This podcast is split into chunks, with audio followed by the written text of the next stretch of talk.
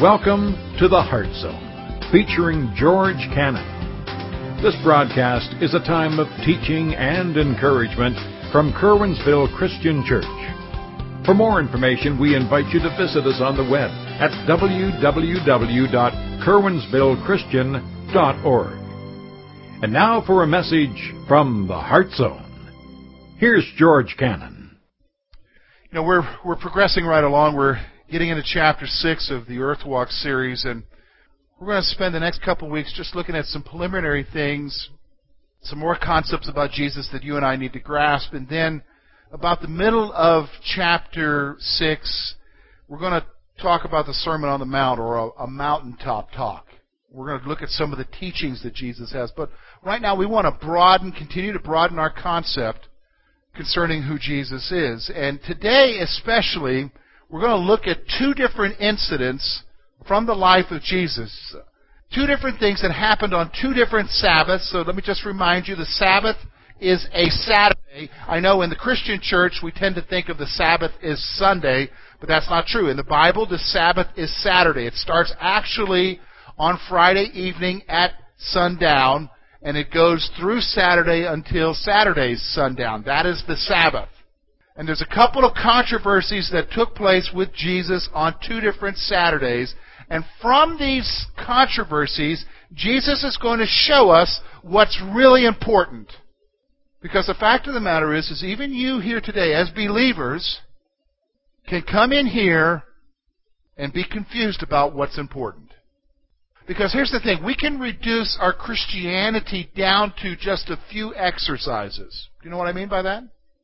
You can reduce your Christianity down to attendance, giving, and service. Attendance, giving, and service. And if you don't do any of those three, especially in our circle of churches, maybe you know this, if you don't show up, you're not right with God. If you don't give, He's going to get it from you anyhow. Or number three, if you don't serve, you're not in that right relationship with Him. And you can have a concept that those three things are what's most important in Christianity. But they're not. They're not important. They're not the most important thing. Now, they are important. They come out of your Christian walk, and we'll talk about that later. But the reality is that there's something more important than even those three things. And we need to grasp that. So let's look at this. We're going to look at a couple things today. We're going to look at what I will call the gatekeepers. The gatekeepers. And everybody understands what a gatekeeper is, don't you? It's the guy who keeps the gate. He's the guy who regulates who can come in and who can't come in. It's kind of like, like a bouncer type thing. Okay, so we're going to talk about the gatekeepers, and then we're going to talk about a proper perspective that we see from Jesus. So let's look. We're going to look at verses 1 through 11. We're going to look at two different incidences from the life of Jesus and hopefully gain an understanding of what's most important. So look with me, verse 1 through 11. Luke writes, "Now it happened after the first that he went through the grain fields, and his disciples plucked heads of grain and ate them, rubbing them in their hands. And some of the Pharisees said to them, 'Why are you doing what is not lawful to do on the Sabbath?' And Jesus answering them said, 'Have you not read this, what David did when he was hungry, he and those who were with him, how he went into the house of God, took and ate the showbread, and also gave some to those with him, which is not lawful for any but the priests to eat?' And he said to them, 'The Son of Man is also the Lord of the Sabbath.' Now it happened on another Sabbath also, that as he entered the synagogue and taught, a man was there whose right hand was withered. So the scribes and Pharisees watched him closely, whether he would heal on the Sabbath, that they might find an accusation against him. But he knew their thoughts, and said to the man who was withered, who had the withered hand, 'Arise and stand here.' And he arose and stood. Then Jesus said to them, 'I ask you one thing. Is it lawful on the Sabbath to do good or to do evil, to save a life or to destroy. And when he looked around at them all, he said to the man, "Stretch out your hand." And he did so, and his hand was restored as whole as the other. But they were filled with rage and discussed with one another what they might do to Jesus. Let's have a word of prayer. Father, we ask that you would give us understanding to your word. And I pray now, help us to see especially how our lives line up to this passage. For we ask this in Jesus' name. Amen. Here's what I want you to see. First thing, the gatekeepers. Have you noticed that in churches, I've been around a few years now, have you noticed in churches that there are people who seem to know what is spiritual and what is not? You know what I'm talking about? There are people who can tell you what you should be doing and what you shouldn't be doing. There are people who will tell you where you can go and where you can't go. There are people who will tell you what you should listen to and what you shouldn't listen to. How many of you know what I'm talking about? You know what I'm talking about. And they're the truly spiritual people. And they are the what? I call them the gatekeepers. They're the spiritual police in the church. You know what I'm saying? And you try your best not to get busted by the spiritual police. You know what I mean by that? You try to do your best, so like maybe you've got your CD or whatever music you love in your car, and one of the spiritual police comes along and says, "Hey, can you give me a ride?" And you're kind of caught off guard, and you say, "Oh yeah, sure." And when you get in, you have it blasting. And then they get in and they listen to some song on there, and then they say, a good Christian wouldn't listen to that. Or somebody must have been playing with my dial. Isn't that the kind of thing we do because we're afraid of who? The gatekeepers. It's not something new. It's been around for a while. And they were in Jesus' day as well. And Luke is going to show us from two different instances that they were there because if there was one thing a Jew observed, it was the Sabbath. In fact, they went farther than anyone with the Sabbath. In fact, even to this day, if you were to go to Israel today, on the Sabbath, you can't use an elevator. Just simply pushing the button to decide which floor to go to is considered work. And so what they did was, for a while, they just let the elevator stop at every floor. But here recently now, the Israeli religious scholars have decided that too is work. So you just have to take the steps. Isn't that interesting? Doesn't make sense. Yeah, that's work too, isn't it? Especially if you're on the seventh floor. But here's what I want you to see. First of all, their religious exercises were repressive. The first incident is this. Jesus is walking through a grain field. And the law very clearly said that if you're on a journey and you're walking through a grain field, the law in Deuteronomy, I think it's Deuteronomy 23 or chapter 25, says very clearly Moses allowed for you as a wayfarer, as somebody who's on a journey and you're walking through a grain field, you were allowed by the law to pluck grain and eat it. You would rub it in your hands and eat the grain in your hands. You were allowed by the law to do that. However, the rabbis came along and decided that on the Sabbath, you couldn't do that because that was considered work. In fact, they had 4 specific laws that were broken if you were to do that. You say, what do you mean? So just the simple fact of reaching over there and grabbing, that's what? Harvesting, rubbing the grain in your hands to break off that chaff was considered threshing. Putting it in your mouth was another exercise. And then throwing away the chaff was another one. So they had 4 different laws that were broken simply by just reaching over, plucking a few heads, rubbing it, and just getting a little bit of a mouthful of something for your journey. That's how crazy they were. Think about that. They had 4 different laws just for that one little exercise of reaching over there, grabbing a few pieces of head of grain off, and eating them. That's pretty repressive, isn't it? You know what? If you've been around church a long time, we don't go around oh, look, there's a field over there. I'll get some grain. We don't do that, but think about the rules that we impose on each other and that church imposes on each other. Simply to what? Keep you in line as far as what's spiritual and what's not. Think about it. Think about the rules that have been there over the years. Where you couldn't go, what you couldn't do. None that were in the Bible. Do you understand what I'm saying? None that were in the Bible, but they took a Bible principle and then expanded upon it. And that's what they're doing here. This is what the Pharisees were doing. They took a Bible principle and expanded upon it so that what? They would keep you in line with the principle. But here's the problem. They made it so repressive that you wouldn't do anything. So repressive that you wouldn't do anything. In fact, let me tell you, that was just the grain illustration. Think about the illustration of the man with the withered hand. They had a rule that said it was wrong to heal on the Sabbath.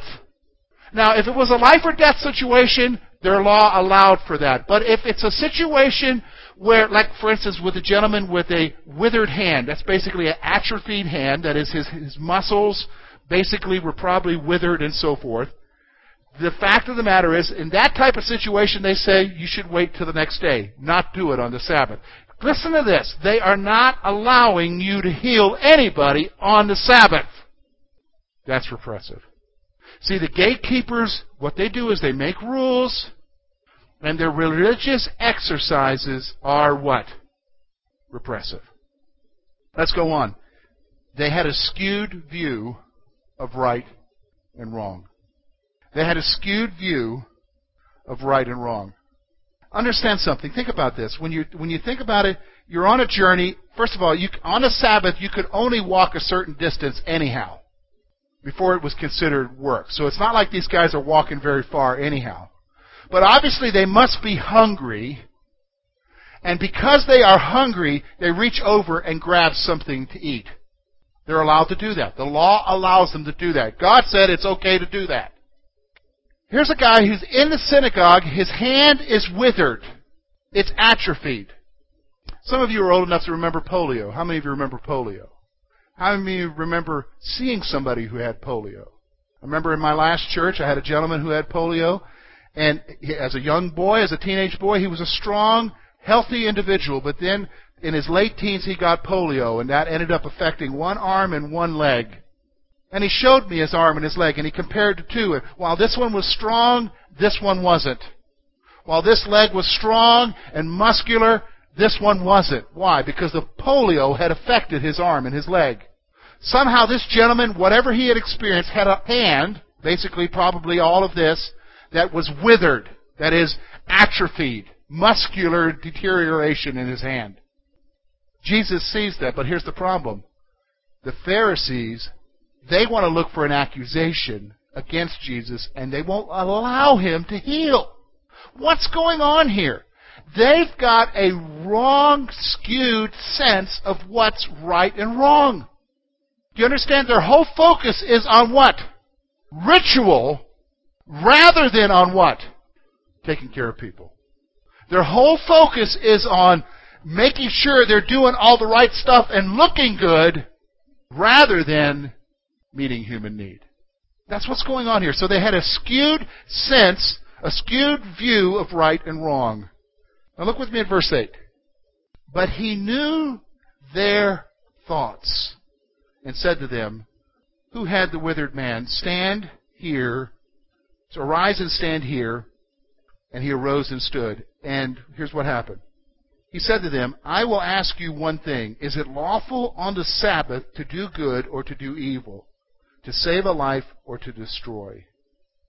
And he looked around at them, and he said to the man, stretch out your hand. And he did so, and his hand was restored as it was whole. Now look at verse 11. But they were filled with rage and discussed with one another what they might do to Jesus. A couple things I want you to see here. Number one, they were in control of spirituality. They were in control of spirituality. You know what? Personally, for myself, I've come a long way over the years. I've shared with you before, you know, I became a believer 25 years ago, and I went to a little church. It was a great church. I loved that church, but I was taught legalism there. I love the people of that church, but I was taught you were supposed to dress a certain way, supposed to have your hair a certain way, don't have any facial hair, show up at certain places, don't go to certain places, carry a certain Bible. I mean, the love was there, but with it was a bunch of things that were heaped on top of the love that I had to keep, and if I didn't keep them, my first response was always to think, well, I'm not right with God.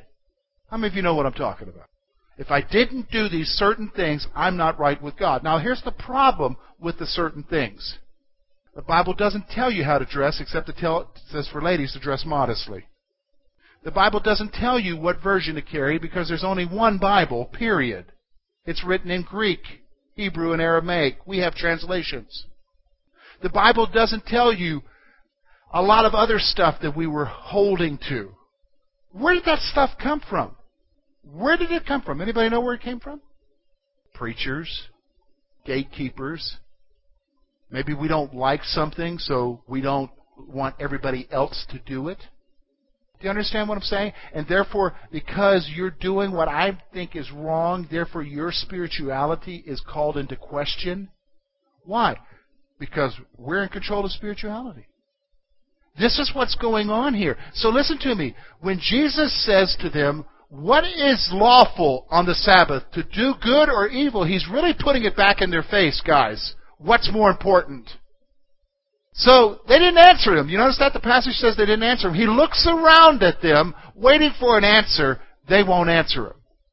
Jesus then says to the guy, stretch out your hand. And the implication is the guy stretched out his hand, which is an act of faith, and it's healed. Now notice their reaction in verse 11. How did they respond? They got mad. Not just any mad. The verse very much, when you look at the original language there, it is that they were livid. They were raging. They were, here's the implication, throwing a fit.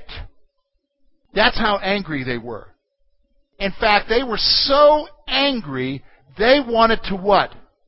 Kill him. Now, you've got to be very angry to want to kill somebody, right? I mean, we've threatened it before, haven't we? If I could just get my hands on him or her, right? You know what I'm talking about. But, you know, we're not usually that angry. We're just perturbed. But I'm talking about they literally wanted to kill him. What's going on here? Why are they acting this way? Because they're the ones who are in control of spirituality. And Jesus comes along and he what? Strips that control away from them. See, this is what the gatekeepers do. They're in control of what you should be doing. But the problem is what they're in control of and what they're telling you doesn't come out of God's Word. So here's the other thing I want you to see about that. They allow themselves to do evil. This, I mean, if you look at this passage, look with me here. Look at that passage, especially look at verses. Not so much, you can see it in verses 1 through 5, but when you look at verses 6 through 11, we're talking about there is a guy there with his hand who is withered. Now, if your hand is basically useless, how are you going to get around in life? It's going to be difficult, isn't it? Here's these guys. They know the guy's there. They know his hand is withered. They know that Jesus can heal it. First of all, let me stop for a moment. There's no assumption here that they don't believe Jesus can do it. They know Jesus can do it. That's why they're looking to see if he'll do it. So they already know that Jesus can heal the guy. There's no problem there. They know he can heal. The issue is whether or not he will heal. And here they are. They don't want Jesus to do what's good. I mean, healing the guy's hand, is that evil or good, folks? It's good, right? If you had that power, you would use it, wouldn't you? In fact, to withhold that power, in your mind, is what? Wrong. In fact, isn't that what the Bible says? To him that knoweth to do good and doeth it not, it is what? Sin, James says. But here's what they do. They get angry about doing good. They think that's wrong. But then when Jesus heals him, guess what they want to do? Kill. See, here's the thing. They're in control of everybody else. What you're doing is wrong. You're not spiritual. God's not going to accept you. But then they allow themselves to what? Do evil. In fact, you know what, folks? Here's the thing. If you look throughout the Bible, you'll see that that principle is throughout the Bible, that those who judge others when they are judged by the very standard by which they judge others, how do? They don't match up. See, this is why Jesus says to you, don't judge. Because the fact of the matter is, when you judge, you don't live up to the very standard which you judge others by. Because you allow yourself more latitude than you do others. Have you noticed that? If you're here and you struggle with criticism, and I can understand that. For years I struggled with criticism. For years I was a very critical person, very critical of others. And here's what you do when you're a critical person. You can find every little bitty problem with everybody else, but here's what you do. You overlook your own. In fact, you make excuses for it. That's what these guys were doing. They're the gatekeepers. Now, I want you to understand something. The gatekeepers want you to be enslaved to doing and serving and keeping their laws, because what they see as being important, that's it. But I'm going to tell you something. Jesus came along and said, it's not important. There's something more important than that. So let's look at what it is. Here's what he's saying. Number one, the proper perspective is this. Human need trumps religious exercise. In both of these passages, here's what Jesus is saying. First of all, with the plucking of grain. He brings up the illustration of David. Remember King David, when he first fled from Saul, he didn't have much. He goes to the priest at Nob. You can find this in 1 Samuel. He goes to the priest at Nob, and he shows up before Ahimelech, the high priest, and he says to him, do you have anything to eat here? I'm on a special journey. He lies. I'm on a special journey for the king, and I need some food for me and my men. Do you have anything to eat here, and do you have a sword? And the priest says to him, all we have is the showbread. Now, that was a special bread that was put in the Holy of Holies, and they would take that bread out every day. Put it in, put fresh bread in, take the old bread out. And they had the bread from that day.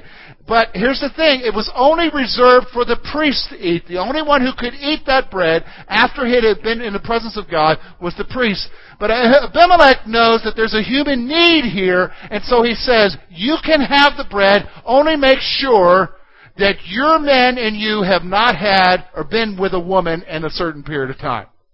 And David says, of course not. We haven't done that.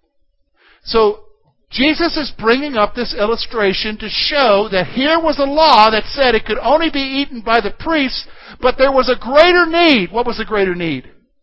Men who were hungry. And the priests gave them the bread. Here's the thing. Jesus says to them when that guy's there with a withered hand, he says, what is lawful on the Sabbath? To do good or evil? They wouldn't answer it. Why?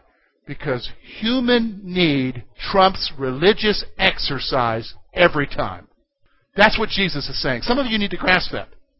Some of you need to grasp that human need trumps religious exercise every time. Period. That's what Jesus is saying here. That's a proper perspective. Verse 8 tells us this also. He sees through our religious actions. Look at what it says in verse 8. But he knew their thoughts. Isn't that interesting? How would you like to have Jesus in the room? You and I can't read each other's minds. Jesus in the room, he knew what they were thinking when he spoke. That's scary, isn't it? See, here's the thing, folks. We can do all the religious exercise we want. We can be gatekeepers ourselves of what's right and what's wrong. And the fact of the matter is Jesus looks right through all of that and he can see our heart. And he knows exactly why we're doing what we're doing. You understand? It's not the exercise. Now, if you're giving out of a pure heart, he sees that. But if you're giving for the wrong reasons, he sees that too. If you're here because you want to worship him and be with God's people, he sees that. But if you're for the wrong reasons, he sees that too.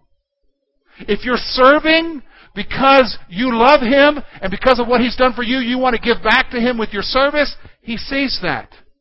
But if you're serving for the wrong reasons because you want attaboys, oh, aren't they great? Man, I hope we have a potluck. I love that macaroni and cheese that person makes. And that's what you live for, guess what? He sees that too. See, he sees through our religious actions. He knew their hearts.